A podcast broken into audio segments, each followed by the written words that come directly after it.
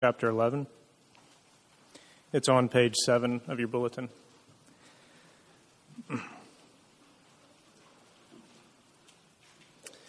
When Israel was a child, I loved him, and out of Egypt I called my son. The more they were called, the more they went away. They kept sacrificing to the Baals and burning offerings to idols. Yet it was I who taught Ephraim to walk. I took them up by their arms, but they did not know that I healed them. I led them with cords of kindness, with the bands of love, and I became, became to them as one who eases the yoke on their jaws, and I bent down to them and fed them. They shall not return to the land of Egypt, but Assyria shall be their king, because they have refused to return to me. The sword shall rage against their cities, consume the bars of their gates, and devour them because of their own counsels. My people are bent on turning away from me. And though they call out to the Most High, he shall not raise them up at all.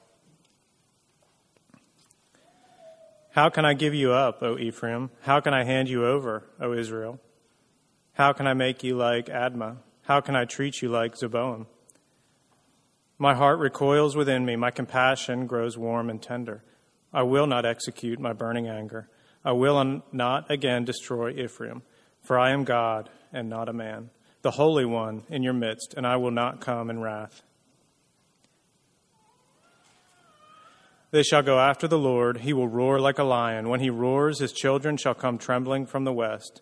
They shall come trembling like birds from Egypt and like doves from the land of Assyria, and I will return them to their homes, declares the Lord. The word of the Lord.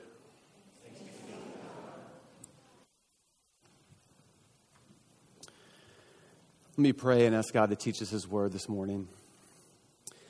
Uh, gracious Heavenly Father, we thank you for your word, and we pray now that you would, by your grace, open our eyes and our ears that we may see and hear things otherwise we could not. And would you do this for your glory alone, we pray. Amen. Well, I'm not sure how old I was. It might have been somewhere in junior high or senior high, somewhere in there. Um, when I um, I wanted a pair of Oakley sunglasses, and some of you all might remember these, like the M frame, the Mumbo, like they wrapped around your eyes. And um, I think I, I, you know, I, wanted them for several reasons, mainly though because my friends had them. Uh, but I also told my parents because I played first base that I couldn't actually play first base, but I didn't have these sunglasses, so they had to get them for me. Um, but the real reason was because my friends had them, and if my friends had them at that age, right, there's just this sort of frustration, and there's this, it's just unfair. Like if they can have them, I can't, that's just unfair. And that's sort of the life of that stage of life, right? You um, come into things that uh, seem like more real world problems, but really what it is, it's just fear and insecurity because you just want to be like somebody else. And, you know, my parents seemed to know something at that point that maybe I didn't, and they continued to say no. Um, and of course, there was a new expression of wailing and weeping and gnashing of teeth uh, for me at that age. And, you know, my parents, they didn't know what they were doing. You know, they were, we could, I could fill in a few blanks there, of course, at that point in time. But um, to come full circle, though, just for the sake of finishing this story, then I think about it, they did at one point let me have them which I can't believe it. Two weeks after that, I left them on the back of a truck, and they, they, the guy drove off, and I totally forgot about them and lost them. Right? Maybe that's what they were thinking when they said no. I don't. Maybe I could, maybe I'm not sure. But as parents, right, we all go through this, and we all sort of have. It's not just sort of like knowledge of our children and whether or not they'll be able to be responsible for things. And I think it's actually great to let our kids, you know, learn what responsibility is the hard way sometimes. But as a parent, you see inside that child that your, your real desire for wanting this is the fear and insecurity you have because your friends have it and you don't. And so you see that, and you know that one day they're going to grow out of that, and they're going to realize this is foolish, kind of like me as a parent today. I, am doing the same thing now to my kids, maybe you're doing the same to yours, or, or you've seen this happen, and you just, there's, there's a better day coming, right? And, but in the midst of that, right, what is your parent, what is the parent saying? You've got to trust me. You've got to trust me. Right? Just trust me. And of course, we don't. We won't. Um, and we'll think that they don't know what they're doing. But as a parent to that child, you're saying, there are better days ahead. I know you want this, and I know the reasons why you want this. But I know that something more wonderful is in store for you than sunglasses or whatever your heart is set on at this point. That day is coming. Um, but in that moment, right, you can't see it. You can't see it. That's a picture of our text this morning. As we've been following along in Hosea, God comes to his people as a parent to a child in, in chapter 11. They want something other than what he promises, which is himself. And what he asks them to, to, to live on in the moment is I need you to trust me. I need you to trust me. And it's hard, and Israel fails at it, but God asks his people to trust him because he loves them and he knows, just like a parent to a child, that something better, something more wonderful awaits them, though they cannot see it. And the same is true for us this morning. And this is kind of the last turn for Hosea as we uh, prepare to leave the book in the next couple of weeks. And I want us to see this, though, that God, God, God's promise to his people and to, to, to, to ask them to trust him, even in difficult moments. I want us to see that through these three points as we look through this wonderful, wonderful text the problem in the passage, the power in the passage, and the hope in the passage. So let's look at the first one the, the, the, problem in the passage. The problem in this passage, and it's not a new thing, is that God loves a people that don't love him back. We've traveled with that theme since the beginning. God loves a people and they don't love him back. And so um, we hear about this. And up to this point, the driving metaphor in Hosea, as you remember, has been the faithful spouse to an unfaithful spouse. And right now, this is going to change to a faithful parent to a child who no longer desires to be in the company of that parent who no longer desires the companionship in spite of what the Father has done. If you look at verse 1, when Israel was a child, I loved him, and out of Egypt I called my son. Verse 3, yet it was I who taught Ephraim, taught him to walk.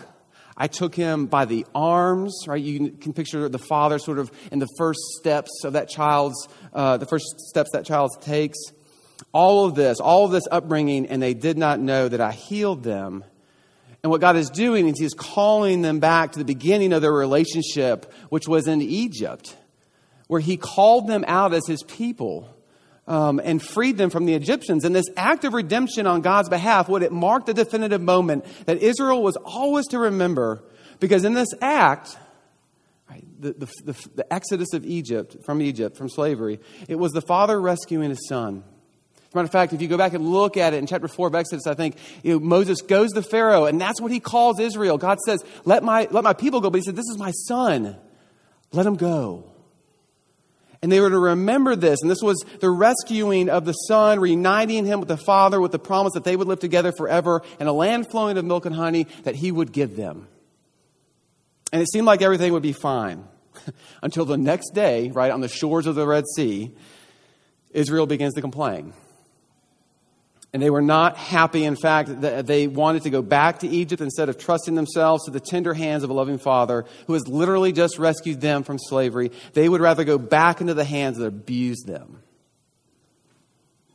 At least in Egypt, they would say, We had three meals a day, right? You have brought us out here into the wilderness to die. These were their complaints in chapters 15, 16, and 17 of Exodus, just to draw our attention there for just a second. But this, this would not change there. This would not change as, as, as, God's child. Even after they would wander in the wilderness for 40 years to, to, to wait for a generation to die off before they were entered, entered the promised land with Joshua, even there it wouldn't change. Even until they were given a king such as David, and even up to now, where Hosea preaches to an apostate Israel. The more they were called, the more they went away, Hosea says in verse 2. That's the story even though I led them with cords of kindness, likely meaning God's prophets to lead his people, beginning with Moses. The bands of love, all of this, they never acknowledged me. Right? But what is, what is this? Right? As we keep going through this metaphor, right? This is, this is, in many ways, raising a child, perhaps maybe even a teenager for some of us. And one who thinks that what? They know everything, and we all go through this at certain times in our lives, that, that we know everything, uh, who thinks that their parents know nothing and then that life actually begins as soon as I get out of this house. See, if you have teenagers, right, God can sympathize with you in every way. Or if you've had them. Because, and what I'm told, raising teenagers, but oftentimes children at times, be careful about that, right, is much like loving people who don't love you back. It's kind of what it feels like sometimes to be a parent. But this is how chapter 11 starts out.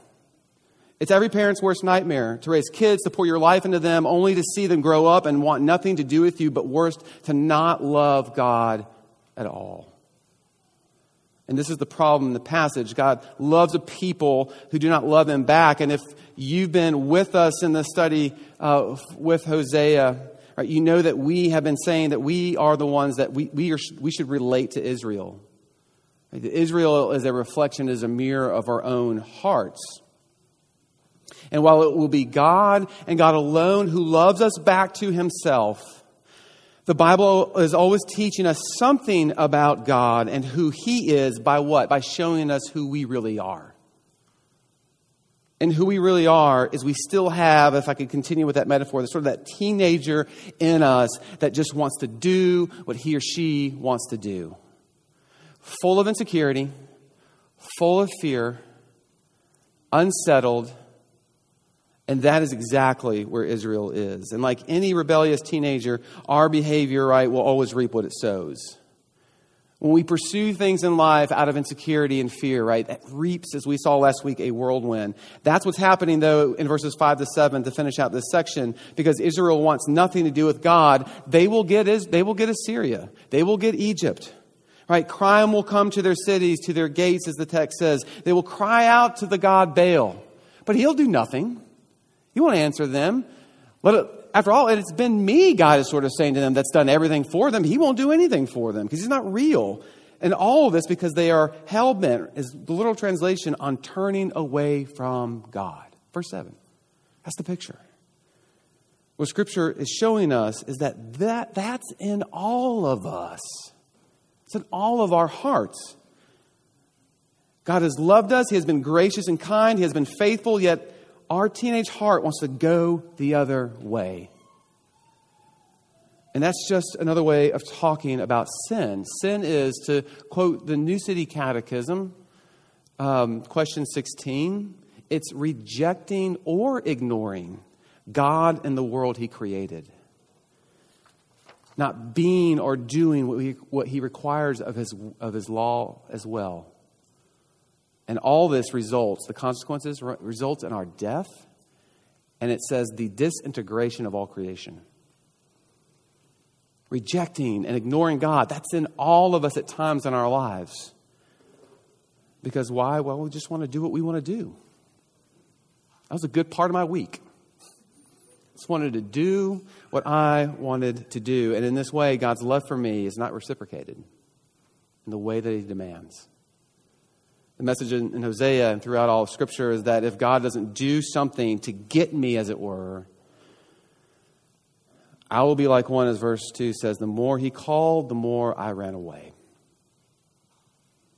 This is the problem in the passage. God loves a people that don't love him back. And it's here that the Bible wants to show us this about ourselves, not to leave us there, but so that it can actually teach us something about God himself about His grace, which has the power to win us over, which has the power to change our hearts. And this is what we turn to you next, our, our, second point. What we learn through Israel and Hosea about God is that his love for us doesn't depend, thankfully, on our love for him. Let me say that again. What we learn from this text as we move into this second point is that God's love and his purposes, even, they do not depend on our love for him. And thankfully so. And this is the power in the passage. Leaving verses 1 to 7, and I love this about Hosea, we get a glimpse into the mind of God as a parent in verse 8, where we are brought into the heart struggle here that God as a father is wrestling with. And you heard it as it was read. I look at it again. Verse 8. How can I give you up, O Ephraim? How can I hand you over, O Israel? How can I make you like Admah? How can I treat you like Zeboim? You see the struggle here, right? And then he, then he just makes this definitive uh, claim. My heart recoils within me. My passion grows warm and tender. I will not execute my burning anger. I will not destroy Ephraim, for I am God and not man, the Holy One in your midst, and I will not come in wrath. God's heart is pulled into here between the mercy he longs to show his people, right, and the judgment their sin, their unfaithfulness deserves. First, what is Admah and Zeboim? Right, these are cities of Sodom and Gomorrah from Genesis 19, if we recall. And that story of Sodom and Gomorrah is that unique moment in the, in the story of the Bible in Genesis where God gives us a glimpse of his wrath to an unfaithful people. He totally destroys those cities.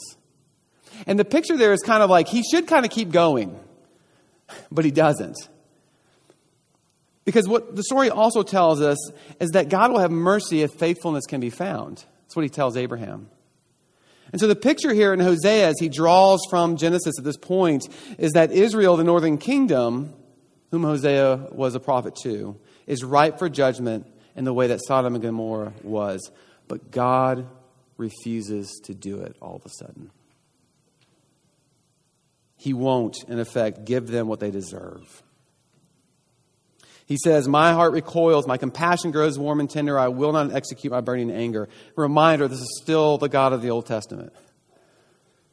As we've been seeing in this book, our sin breaks the heart of God, whether it's an unfaithful spouse, whether it's a parent to a child, but it doesn't stop him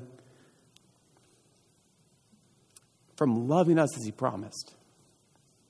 And that is the real power of this text. God's love does not depend on our love for Him.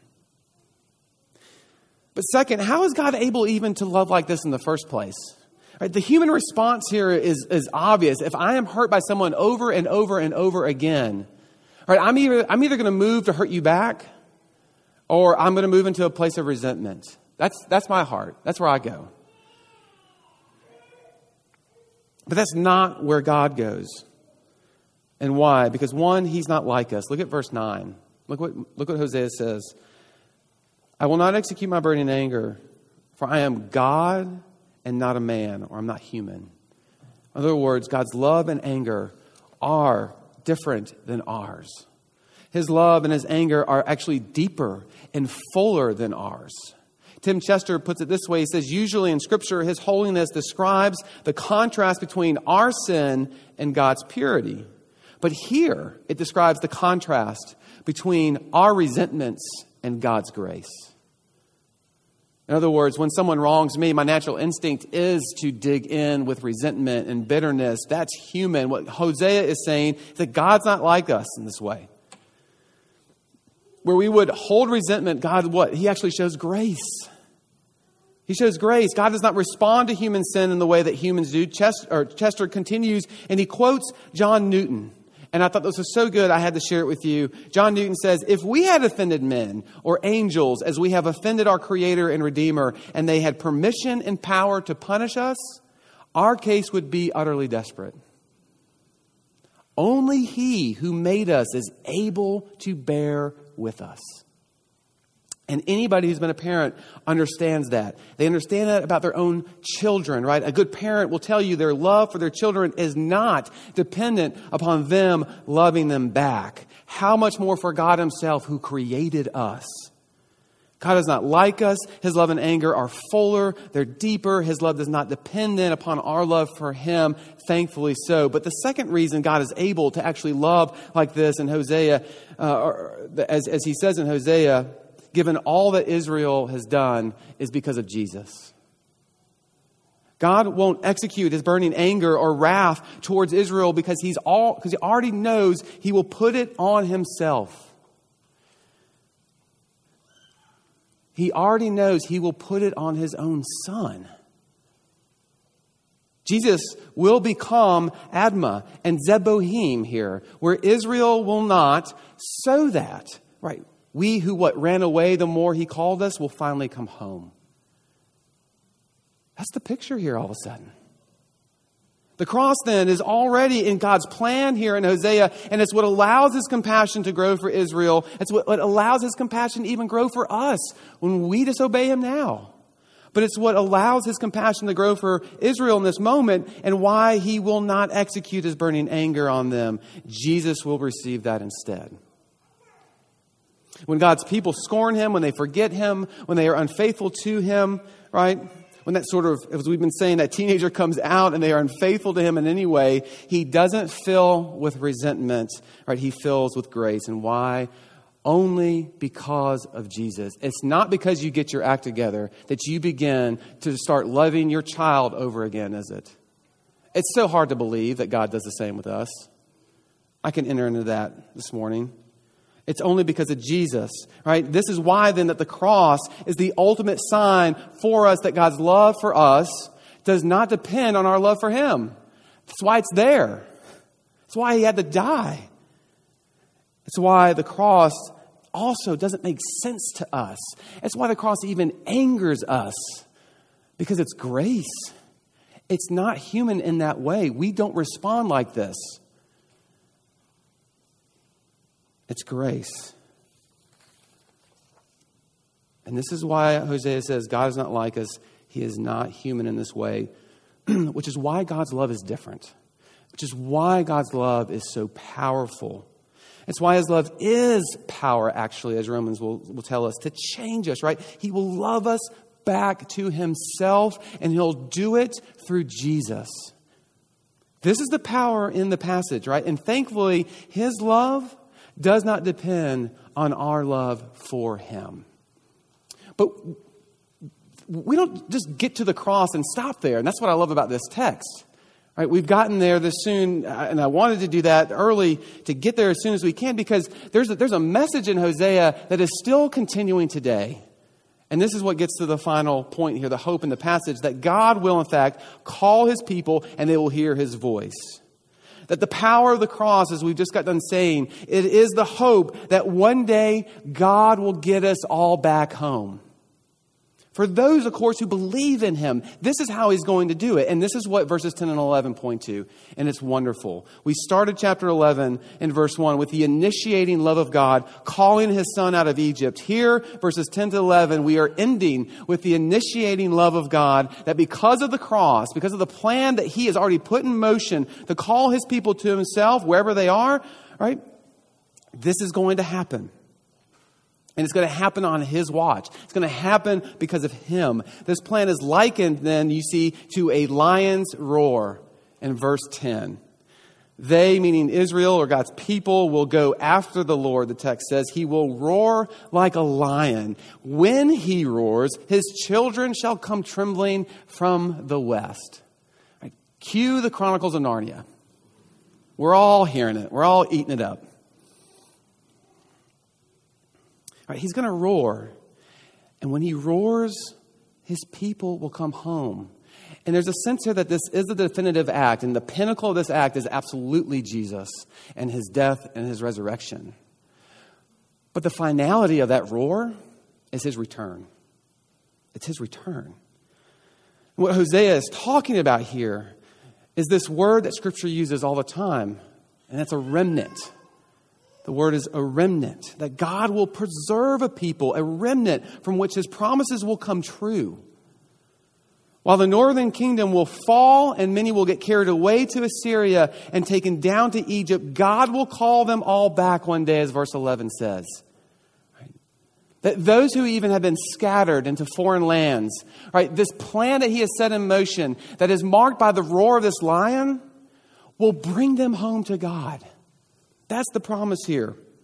And that remnant, as we know, will be preserved in Judah to the south. So let's get historical here in our book for a second. The southern kingdom will, will, will, be the place where God looks to, to preserve that remnant, which will hold the promise for him. And he'll keep that remnant together even as the southern kingdom falls as well and gets exiled to Babylon. And he'll continue to be good to his people through Jeremiah as he tells them to, to, to, to live in the city, right? To, to plant farms, marry, right? I'm still with you. And he'll continue that, that thread, that remnant, all the way back as they bring them back into Jerusalem where they think that maybe this is the place where those promises will be fulfilled. And he'll continue the promise of that remnant for 400 years of silence until what? Till we get to the beginning pages of Matthew. And we get to that first page with all these names What's the, what's, the, what's the deal with those names? That's the remnant. That's the pathway. And we'll get to this place where we'll see that as Revelation 5 calls, the lion of the tribe of Judah, the root of David, he has arrived. And he will secure his people's way to God. That's Jesus. It's a beautiful story. You can't make this up. Therefore, the cross is both the pinnacle of that roar, as I said here in verse 10, but it's a roar that will continue until Jesus returns.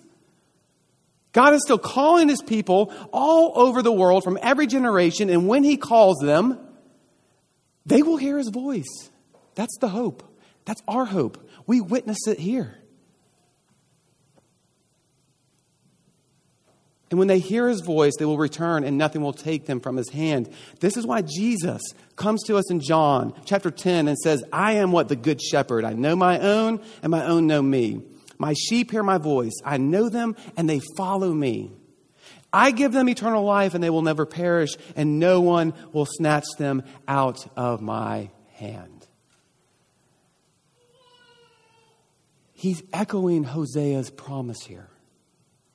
He is the son that we read about in Matthew. Out of Egypt, God says, I called my son. Where Hosea comes alive for us this morning, though, is God is still roaring. It's not done. And he's doing it through his church to call sinners to himself, to give eternal life to those who believe and trust in him. Even to prideful, know it all people who just want, right, who just think their parents are morons because they won't give them sunglasses. The people who don't know how to love him. Even still, he loves us.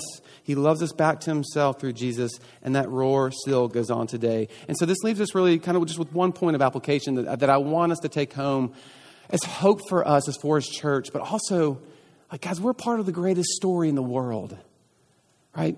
We, we have the best message of hope than any other place in this world. And this first place of application, and really the last place that I'm going to leave you, is that right, this means that God is at work no matter what is going on around you. Let me say that again. God is at work no matter what is going on around you, no matter what you're experiencing today. And I think that's something that all of us need to hear here in 2020. Right? 2020 has not stopped the roar of God's plans and purposes coming about through his son Jesus, as Hosea is already talking about and declaring. Can we put our hope in other things? Yes, we do it all the time. But let me remind you and call you back from those things because you guess what?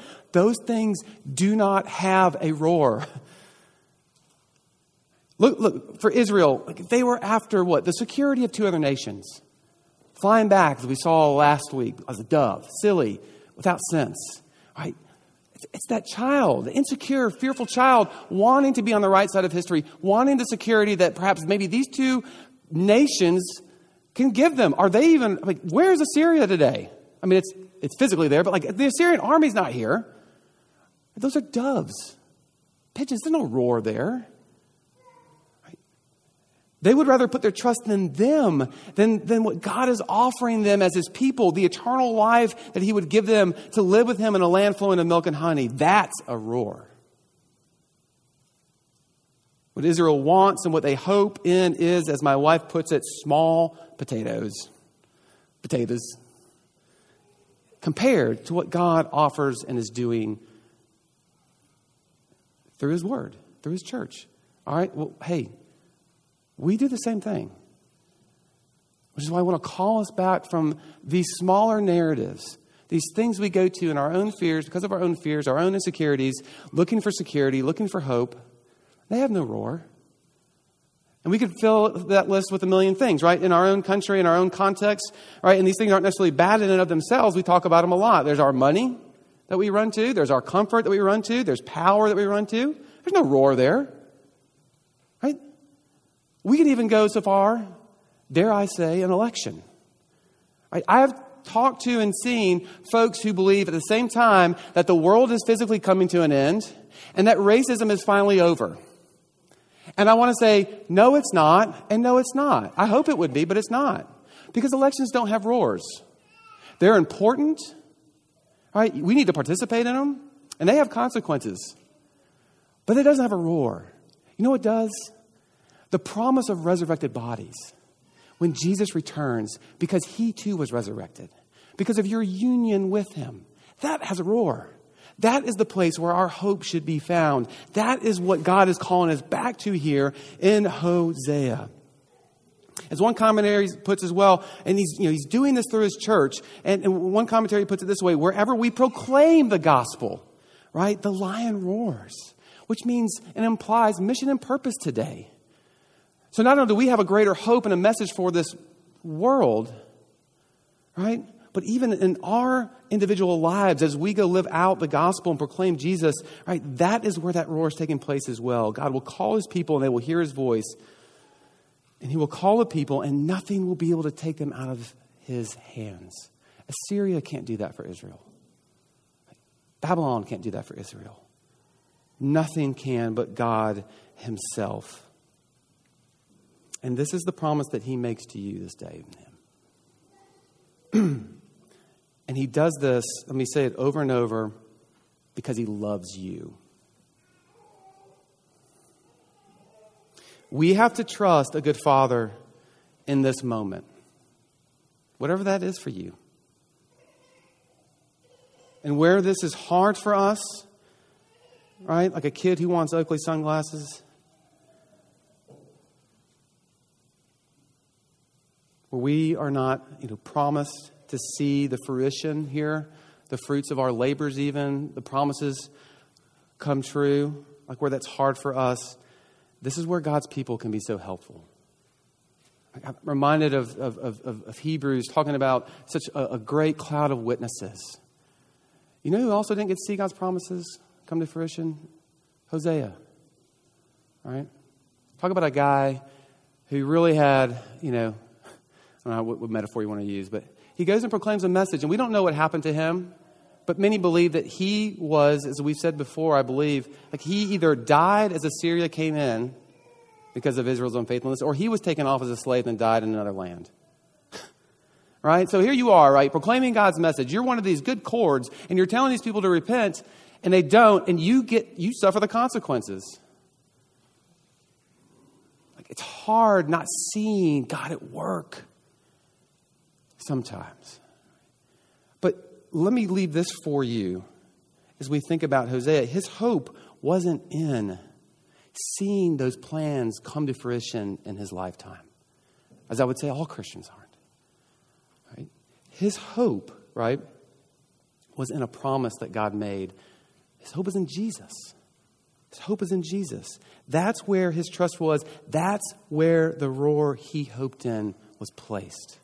How much for us? We have so much more of the story than Hosea had, than, than, than, any of those believers that, that came down through the ages, right? This great cloud of witnesses. We have so much more of this story. Our hope is in that roar as well. And the Gospel of Hosea invites us to do the same. It invites us, right? To come into and enter into things that you cannot see, but you're being told, hey, this is what's for your best. to trust a Father, a loving Father, that He knows that good and wonderful things await you. Because that's right where God wants us. And that's the hard part. It's right where He wants us as a parent to a child, trusting that something wonderful awaits because he loves you. Right? And that is our job as a church today as we continue to proclaim this roar. He has things for us that no eye has seen, no eye can imagine. And the cross, right, is that daily reminder of us that thankfully his love for us does not depend upon our love for him. But it says, trust me. Trust me, trust me, trust me. This is how I will get you home. Let me pray for us. Heavenly Father, we thank you for these words. We don't deserve them. We are even having a hard time, uh, perhaps even trusting them right now, but they're still true. The lion has roared, and it'll continue until Jesus returns. That's where my hope is today. That's where my faith is in your son, Jesus. We pray that you would continue to use your church, as we've seen throughout this service, to proclaim that message of hope as well. That you would equip us to be people to go out to proclaim the message of Jesus, who is the sealer of our own salvation. And that because of him, we one day will return home to you, where all of our hearts are longing to return to get back to you. And what a day of celebration that will be. We ask this for your glory alone, and we pray that you would come quickly. All this in Jesus' name. Amen.